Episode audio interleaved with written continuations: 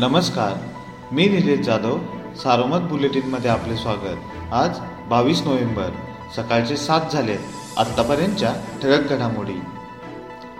मुळा धरणाच्या बॅकवॉटरमधून पारनेर शहरातील नागरिकांसाठी पिण्याच्या पाण्याची योजना मंजूर करण्यात येत असून या योजनेचे विद्युत देयक नियमितपणे भरावे असे प्रतिपादन उपमुख्यमंत्री अजित पवार यांनी रविवारी श्री क्षेत्र पिंपळणे येथे केले. पारणे तालुक्यातील श्री क्षेत्र पिंपळणे येथे विठ्ठल रुक्मिणी मंदिर संत निळोबारा यांच्या राहत्या वाड्याच्या जीर्णोद्धाराचा शुभारंभ उपमुख्यमंत्री पवार यांच्या हस्ते झाला.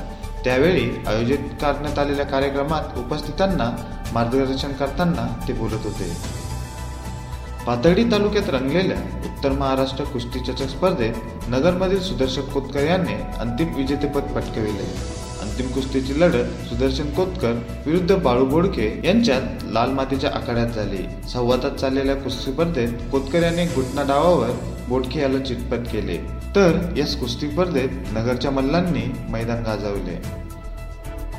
जिल्हा परिषद प्राथमिक शिक्षण विभागात रिक्त असणारे मुख्याध्यापक आणि विस्तार अधिकारी पदाच्या जागा पदोत्तरने भरण्याचा निर्णय शिक्षण विभागाने घेतला आहे. यासाठी सेवाज्येष्ठतेनुसार पात्र असणाऱ्या पदवीधर आणि प्राथमिक शिक्षक केंद्र प्रमुख मुख्याध्यापक यांची यादी प्रसिद्ध करण्यात आली असून सध्या त्यावर हरकती घेण्यात येत आहे.